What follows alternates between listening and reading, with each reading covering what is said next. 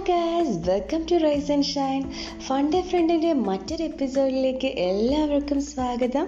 Fund a ഫ്രണ്ടിന്റെ ഇന്നത്തെ എപ്പിസോഡിൽ ഐ പി ഒയെക്കുറിച്ച് നിങ്ങൾ കൂടുതൽ അടുത്തറിയാൻ പോവുകയാണ്. കഴിഞ്ഞ എപ്പിസോഡുകളിലൂടെ നമ്മളൊരു ബിസിനസ്സിന്റെ ഒറിജിനും ഡെവലപ്മെന്റും ഒരു കമ്പനി എന്തിനാണ് ഐ പി ഒ ഫയൽ ചെയ്യാൻ തീരുമാനിച്ചതും ഒക്കെയാണ് നമ്മൾ പറഞ്ഞു നിർത്തിയത്. ഫണ്ട് ഫ്രണ്ടിന്റെ കഴിഞ്ഞ എപ്പിസോഡുകൾ കേൾക്കാത്തവരുണ്ടെങ്കിൽ തീർച്ചയായും കേൾക്കണം കേട്ടോ.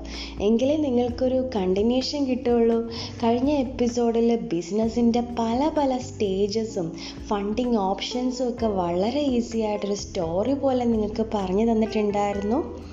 ഐ പി ഒ ഫയൽ ചെയ്യുന്നതിന് മുൻപ് ഒരു കമ്പനി എന്തായിരുന്നെന്നും ആരൊക്കെയാണ് അതിന്റെ ഇൻവെസ്റ്റേഴ്സ് എന്നും അവരുടെ ഫണ്ടിങ് ഓപ്ഷൻസ് എന്തൊക്കെയായിരുന്നുവെന്നും ഷെയർ ഹോൾഡിംഗ് പേഴ്സന്റേജസും ഒക്കെ നിങ്ങൾക്ക് വളരെ വ്യക്തമായിട്ടുണ്ടെന്ന് ഞാൻ വിശ്വസിക്കുന്നു. അപ്പോൾ ഇനി നമുക്ക് ഐ പി ഒയെക്കുറിച്ച് കൂടുതൽ അറിയാം കേട്ടോ. ലെറ്റ് സ്റ്റാർട്ട്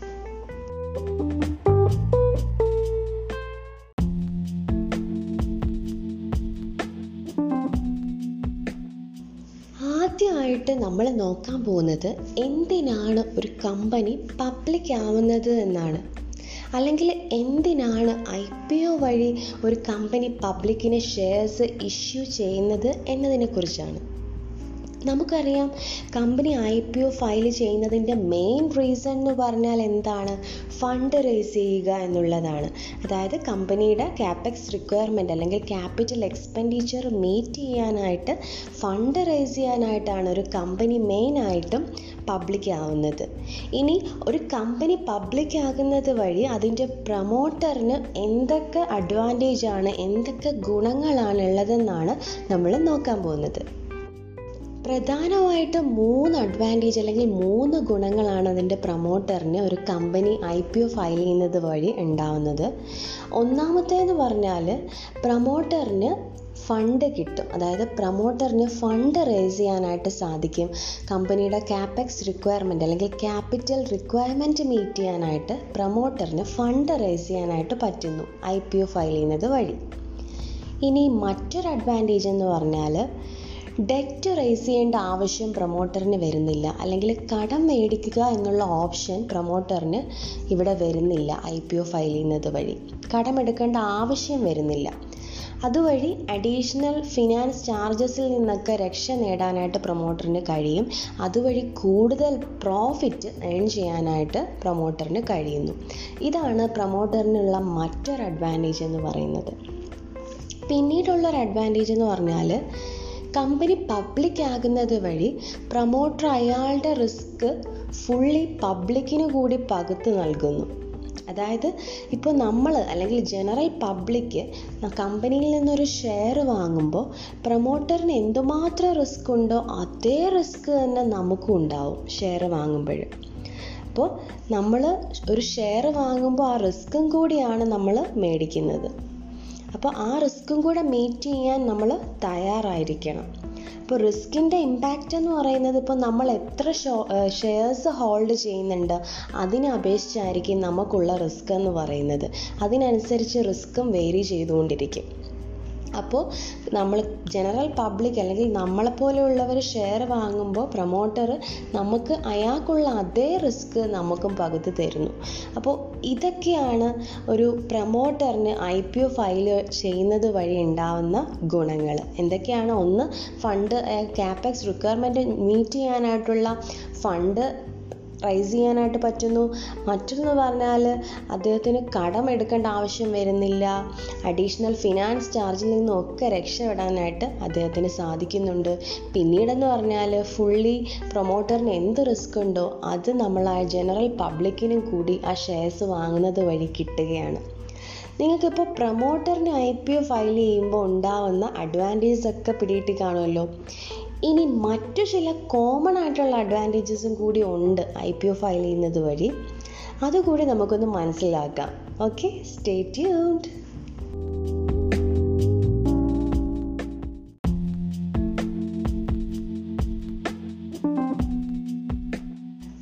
ഗൈസ് അപ്പോൾ company I P O file ചെയ്യുന്നത് കൊണ്ടുള്ള ഗുണങ്ങൾ എന്തൊക്കെയാണ്? പ്രൊമോട്ടറിന്റെ ഗുണങ്ങൾ നമ്മൾ മനസ്സിലാക്കി ഇനി മറ്റു കോമൺ ആയിട്ട് എന്തൊക്കെ ബെനിഫിറ്റ്സ് ആണ് കമ്പനിക്ക് ഉള്ളതെന്ന് നമുക്ക് നോക്കാം. ഒന്നാമതായിട്ട് കമ്പനിയിൽ മുൻപുണ്ടായിരുന്ന ഇൻവെസ്റ്റേഴ്സിനൊരു എക്സിറ്റ് പ്രൊവൈഡ് ചെയ്യാൻ പറ്റുന്നു company I P O file ചെയ്യുന്നത് വഴി.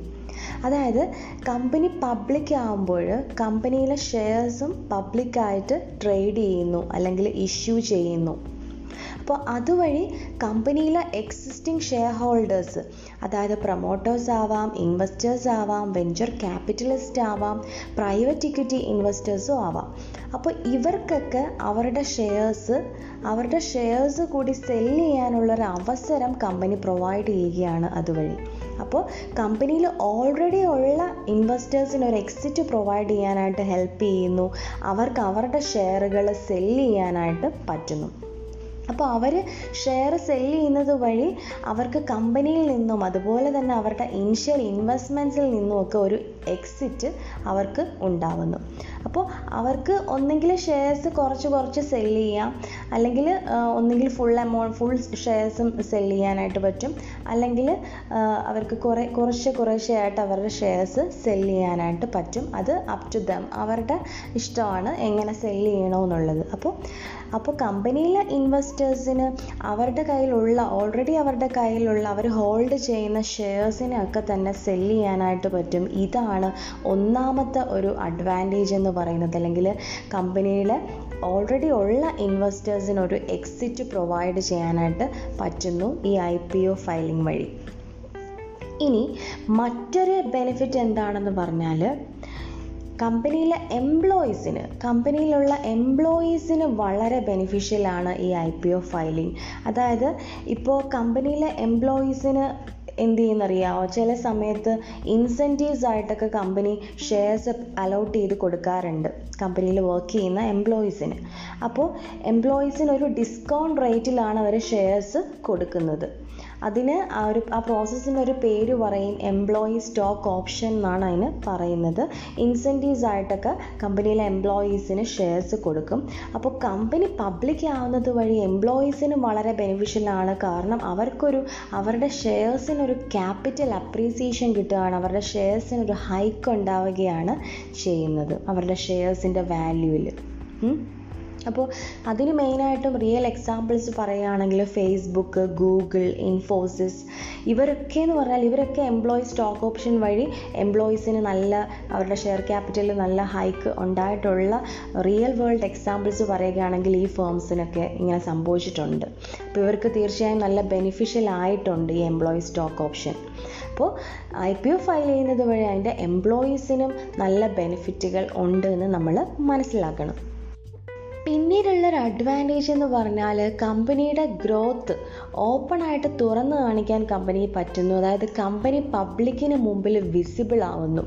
അപ്പോൾ പബ്ലിക്കിന് ഷെയർ ഹോൾഡ് ചെയ്യാനും അതുപോലെ തന്നെ ട്രേഡ് ചെയ്യാനും പറ്റുന്നതിലൂടെ കമ്പനിയുടെ ഗ്രോത്തിനെ കുറിച്ച് കൂടുതൽ അറിയാനായിട്ട് പറ്റുന്നു പബ്ലിക്കിന് അത് കമ്പനിക്കൊരു പോസിറ്റീവ് ഗ്രോത്ത് നേടിക്കൊടുക്കും. അതുപോലെ തന്നെ പബ്ലിക്കിന്റെ ഇൻട്രസ്റ്റിനെ പ്രൊട്ടക്റ്റ് ചെയ്യാനായിട്ടും പറ്റുന്നു കമ്പനിയുടെ വിസിബിലിറ്റി ആവുന്നത്. കമ്പനി വിസിബിൾ ആകുന്നത് വഴി.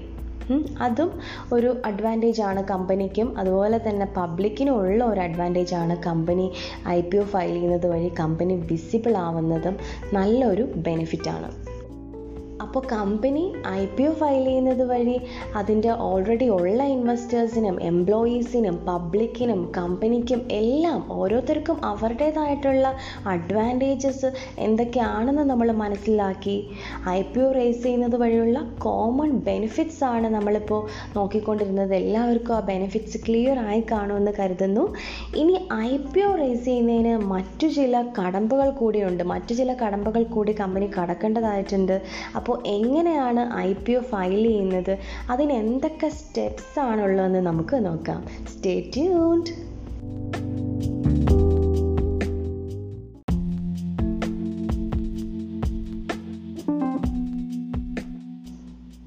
ഒരു കമ്പനി പബ്ലിക് ആവാൻ തീരുമാനിക്കുന്നത് വഴി കമ്പനിക്ക് ഒരുപാട് കാര്യങ്ങൾ ചെയ്യേണ്ടതുണ്ട്. അപ്പോൾ ഒരു company I P O file ചെയ്യാനായിട്ട് അല്ലെങ്കിൽ പബ്ലിക് ആവാനായിട്ട് കമ്പനിക്ക് ഒത്തിരി കടമ്പകൾ കടക്കേണ്ടതായിട്ടുണ്ട്. നല്ല രീതിയിൽ ആ സ്റ്റെപ്സൊക്കെ കംപ്ലീറ്റ് ചെയ്താൽ മാത്രമേ കമ്പനിക്ക് അതിന്റെ ഇനിഷ്യൽ പബ്ലിക് ഓഫറിങ് അല്ലെങ്കിൽ ഐ പി ഒ സക്സസ്ഫുൾ ആയിട്ട് ചെയ്യാനായിട്ട് പറ്റുള്ളൂ. അപ്പോൾ അതിന്റെ ഒന്നാമത്തെ സ്റ്റെപ്പ് എന്താണെന്ന് വെച്ചാൽ ഒരു മെർച്ചന്റ് ബാങ്കറിനെ അപ്പോയിന്റ് ചെയ്യുക എന്നുള്ളതാണ്. അപ്പോൾ ഒരു കമ്പനി അതിന്റെ ഐ പി ഒ ഫയൽ ചെയ്യാൻ സ്റ്റാർട്ട് ചെയ്യുന്നതിന് മുമ്പ് അല്ലെങ്കിൽ ഐ പി ഒ ഫയൽ ചെയ്യാൻ തുടങ്ങുന്നത് തന്നെ മെർച്ചന്റ് ബാങ്കറിൽ നിന്നാണ്. അപ്പോൾ മെർച്ചന്റ് ബാങ്കർ വലിയൊരു റോൾ പ്ലേ ചെയ്യുന്നുണ്ട് കമ്പനിയെ പബ്ലിക് ആക്കാനായിട്ട് അല്ലെങ്കിൽ കമ്പനിക്ക് ഐ പി ഒ ഫയൽ ചെയ്യാനായിട്ട് മെർച്ചന്റ് ബാങ്കറിന്റെ റോൾ വളരെ വലുതാണ്. മെർച്ചന്റ് ബാങ്കർ എന്ന് പറഞ്ഞാൽ അതർവൈസ് ഒരു ബുക്ക് റണ്ണിങ് ലീഡിംഗ് മാനേജർ അല്ലെങ്കിൽ ബി ആർ എൽ എം എന്ന് പറയും. ലീഡിംഗ് മാനേജർ എന്നൊക്കെ നമ്മൾ മെർച്ചൻ ബാങ്കേഴ്സിനെ വിളിക്കാറുണ്ട്. അപ്പോൾ ഒരു മെർച്ചർ ബാങ്കർ മെർച്ചൻ ബാങ്കറിന്റെ ജോലിയാണ് കമ്പനിയെ അതിന്റെ പ്രോപ്പർ വേയിൽ ഡയറക്റ്റ് ചെയ്യുക അല്ലെങ്കിൽ അസിസ്റ്റ് ചെയ്യുക എന്നുള്ളത്. ഐ പി ഒ ഫയൽ ചെയ്യാനായിട്ട് നല്ല അസിസ്റ്റൻസ് പ്രൊവൈഡ് ചെയ്യുക എന്നുള്ളത് ഒരു മെർച്ചൻ ബാങ്കറിന്റെ ജോലിയാണ്. അപ്പോൾ ഫസ്റ്റ് സ്റ്റെപ്പ് എന്ന് പറഞ്ഞാൽ മെർച്ചന്റ് ബാങ്കറിനെ അപ്പോയിന്റ് ചെയ്യുക എന്നുള്ളതാണ്. അതുവഴി മെർച്ചന്റ് ബാങ്കേഴ്സിന് കുറേ കാര്യങ്ങൾ ചെയ്യേണ്ടതായിട്ടുണ്ട്. കുറേ സ്റ്റെപ്സ് ഉണ്ട്. കമ്പനിക്ക് ചെയ്ത് കൊടുക്കേണ്ട കുറേ കാര്യങ്ങളുണ്ട് മെർച്ചന്റ് ബാങ്കർ അതാണ് കമ്പനിയുടെ ഫസ്റ്റ് സ്റ്റെപ്പ് എന്ന് പറയുന്നത്. അപ്പോൾ എന്തൊക്കെയാണ് മെർച്ചന്റ് ബാങ്കേഴ്സിന്റെ റോൾ അല്ലെങ്കിൽ മെർച്ചന്റ് ബാങ്കേഴ്സ് എന്തൊക്കെ കമ്പനിക്ക് ചെയ്ത് കൊടുക്കുന്നുണ്ട് എന്ന് നമുക്ക് നോക്കാം. ഒന്നാമതായിട്ടെന്ന് പറഞ്ഞാൽ കമ്പനിക്ക് ഒരു ഡിലിജൻസ് പ്രൊവൈഡ് ചെയ്യുന്നുണ്ട് മെർച്ചന്റ് ബാങ്കർ ഡിലിജൻസ് പ്രൊവൈഡ് ചെയ്യണം. അല്ലെങ്കിൽ ഒരു diligence certificate merchant banker provide ചെയ്യണം. എന്ന് വെച്ചാൽ കമ്പനി അതിന്റെ ഡ്യൂട്ടീസൊക്കെ പ്രോപ്പറായിട്ടാണ് ചെയ്യുന്നത്. അല്ലെങ്കിൽ കമ്പനി അതിന്റെ ലോ ലോസും കമ്പനി ബിസിനസ് റൂൾസും റെഗുലേഷൻസും ഒക്കെ ഫോളോ ചെയ്താണ് ബിസിനസ് ചെയ്യുന്നത് എന്ന് മനസ്സിലാക്കിയിട്ട് ഒരു ലീഗൽ കംപ്ലയൻസ് പ്രൊവൈഡ് ചെയ്യണം. അല്ലെങ്കിൽ അതിന് ലീഗൽ കംപ്ലയൻസ് ഒക്കെ പ്രോപ്പറായിട്ടാണ് കമ്പനി നടത്തുന്നതെന്ന് മനസ്സിലാക്കിയിട്ട് ഒരു ഡിലിജൻസ് സർട്ടിഫിക്കറ്റ് കമ്പനിക്ക് ഇഷ്യൂ ചെയ്യും മെർച്ചന്റ് ബാങ്കർ ലീഗൽ കംപ്ലയൻസ് എന്ന് പറഞ്ഞാൽ കമ്പനി അതിന്റെ ബിസിനസ് റൂൾസ് പ്രകാരമാണ് ബിസിനസ് നടത്തുന്നത്. ലോസും റെഗുലേഷൻസും ഒക്കെ നല്ല രീതിയിൽ സാറ്റിസ്ഫൈ ചെയ്യുന്നുണ്ടെന്നൊക്കെ മനസ്സിലാക്കിക്കൊണ്ട് ഒരു ഡിലിജൻസ് സർട്ടിഫിക്കറ്റ് കമ്പനിക്ക് ഇഷ്യൂ ചെയ്യാനായിട്ട് മെർച്ചന്റ് ബാങ്കർ മെർച്ചന്റ് ബാങ്കറിന് കഴിയണം. പിന്നീട് കമ്പനിയോടൊപ്പം ക്ലോസ്ലി വർക്ക് ചെയ്ത് അതിന്റെ ലിസ്റ്റിംഗ് ഡോക്യുമെന്റ്സ് ഒക്കെ പ്രിപ്പയർ ചെയ്യാനായിട്ട് കമ്പനിയെ ഹെൽപ്പ് ചെയ്യണം. അതുപോലെ തന്നെ ഒരു ഡി ആർ എച്ച് പി അതായത് draft red herring prospectus prepare ചെയ്യാനായിട്ടും കമ്പനിയെ സഹായിക്കണം. ഡി ആർ എച്ച് പിയെ കുറിച്ച് ഞാൻ പിന്നീട് ഡീറ്റെയിൽ ആയിട്ട് എക്സ്പ്ലെയിൻ ചെയ്യുന്നതാണ്. അപ്പോൾ ഇത് മനസ്സിലാക്കിയാൽ മതി കമ്പനിയോടൊപ്പം ക്ലോസ് ആയിട്ട് വർക്ക് ചെയ്ത് അതിന്റെ ലിസ്റ്റിംഗ് ഡോക്യുമെന്റ്സ് പ്രിപ്പയർ ചെയ്യാനായിട്ട് മെർച്ചന്റ് ബാങ്കേഴ്സ് തയ്യാറാവണം എന്നുള്ളതാണ് മെർച്ചന്റ് ബാങ്കറിന്റെ മറ്റൊരു റോൾ ഓക്കെ പിന്നീട് മെർച്ചന്റ് ബാങ്കർ ചെയ്യേണ്ടതെന്ന് പറഞ്ഞാൽ ഷെയർസ് അണ്ടർ റൈറ്റ് ചെയ്യാനായിട്ട് കമ്പനിയെ ഹെൽപ്പ് ചെയ്യുക. അതായത് ഷെയർസ് അണ്ടർ റൈറ്റ് ചെയ്യുന്നത് വഴി മെർച്ചന്റ് ബാങ്കേഴ്സ് കമ്പനിയുടെ ഷെയർസ് അതായത് കമ്പനിക്ക് ഐ പി ഒ ചെയ്യാനുള്ള ഷെയർസ് വാങ്ങാനും അത് മൊത്തമായിട്ടോ അല്ലെങ്കിൽ കുറച്ച് പാർട്സ് ആയിട്ടോ പബ്ലിക്കിന് റീസെൽ ചെയ്യും എന്ന് എഗ്രി ചെയ്യണം മെർച്ചന്റ് ബാങ്കേഴ്സ് അതായത് കമ്പനി ഐ പി ഒ ചെയ്യാനായിട്ട് വെച്ചിരിക്കുന്ന ഷെയർസ് ഉണ്ടല്ലോ. ഐ പി ഒ വഴി ഓഫർ ചെയ്യാനായിട്ട് വെച്ചിരിക്കുന്ന ഷെയർസിന് ഈ മെർച്ചന്റ് ബാങ്കേഴ്സ് ഏറ്റെടുത്ത് സെല്ല് പബ്ലിക്കിന് സെല്ല് ചെയ്യാനായിട്ട് എഗ്രി ചെയ്യുകയാണ് ചെയ്യുന്നത് ഷെയർസ് അണ്ടർ റൈറ്റിംഗ് വഴി. അതിനെയാണ് അണ്ടർ റൈറ്റിംഗ് ഓഫ് ഷെയർസ് എന്ന് പറയുന്നത്.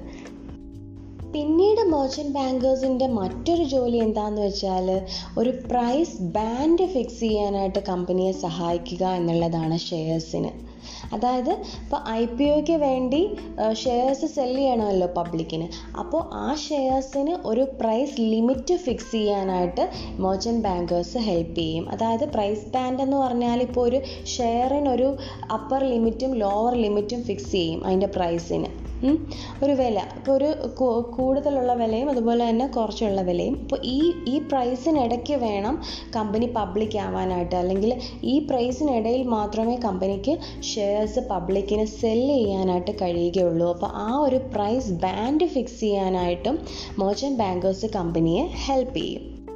അതുപോലെ തന്നെ മോഷൻ ബാങ്കേഴ്സ് കമ്പനിയുടെ പ്രൊമോഷണൽ ആക്ടിവിറ്റീസിനും മാർക്കറ്റിംഗ് ആക്ടിവിറ്റീസിനും ഒക്കെ വേണ്ടിയിട്ട് നല്ല രീതിയിൽ കമ്പനിയെ ഹെൽപ്പ് ചെയ്യും. റോഡ് ഷോസ് ഒക്കെ നടത്താനായിട്ട് മോഷൻ ബാങ്കേഴ്സ് കമ്പനിയെ സഹായിക്കും. പിന്നെ മെർച്ചന്റ് ബാങ്കേഴ്സിന്റെ മറ്റൊരു റോൾ എന്താണെന്ന് വെച്ചാൽ അവർ മറ്റു ചില ഇന്റർമീഡിയറീസിനെ അപ്പോയിന്റ് ചെയ്യാനായിട്ട് സഹായിക്കും കമ്പനിയിലേക്ക്. അതായത് രജിസ്ട്രാർ ബാങ്കേഴ്സ് അഡ്വർടൈസിങ് ഏജൻസീസ് ഇവരെയൊക്കെ അപ്പോയിന്റ് ചെയ്യാനായിട്ട് further I P O process practical ആക്കാനായിട്ട് ഇവരുടെയൊക്കെ ആവശ്യമുണ്ട് കമ്പനിയിൽ. അതായത് ഈ ബാങ്കേഴ്സിന്റെയും രജിസ്ട്രാറിന്റെയും അഡ്വർടൈസിങ് ഏജൻസീസിന്റെ ഒക്കെ ആവശ്യമുണ്ട്. അവരെയൊക്കെ അപ്പോയിന്റ് ചെയ്യാനായിട്ട് മർച്ചന്റ് ബാങ്കേഴ്സ് ഹെൽപ്പ് ചെയ്യും. അതിനായിട്ട് പല മാർക്കറ്റിംഗ് സ്ട്രാറ്റജീസും ഈ ലീഡ് മാനേജേഴ്സ് ഇഷ്യൂ ചെയ്യും. അപ്പോൾ ടോട്ടലി നമ്മൾ ചുരുക്കി പറഞ്ഞാൽ കമ്പനി ഈ മെർച്ചന്റ് ബാങ്കേഴ്സുമായിട്ട് ചേർന്ന് പാർട്ട്നേഴ്സിനെ പോലെയാണ് ആക്ട് ചെയ്തുകൊണ്ടിരിക്കുന്നത്. കമ്പനി പബ്ലിക് ആവണമെങ്കിൽ തീർച്ചയായും മെർച്ചന്റ് ബാങ്കേഴ്സിന്റെ റോൾ വളരെ വലുതാണ്. അപ്പോൾ അവരുമായിട്ട് ചേർന്ന് വേണം കമ്പനി ഈ ആക്ടിവിറ്റീസ് ഒക്കെ കംപ്ലീറ്റ് ചെയ്യാനായിട്ട്. അപ്പോൾ ഇങ്ങനെ മെർച്ചന്റ് ബാങ്കേഴ്സുമായിട്ട് പാർട്ട്ണർഷിപ്പിലൂടെ വേണം ഇത്രയും സ്റ്റെപ്സും കമ്പനി ചെയ്ത് തീർക്കാനായിട്ട്. ഐ പി ഒ ചെയ്യുന്നതിന്റെ ഒരു തുടക്കഘട്ടം അല്ലെങ്കിൽ ഒരു പ്രാരംഭഘട്ടം മാത്രമേ ആയിട്ടുള്ളൂ.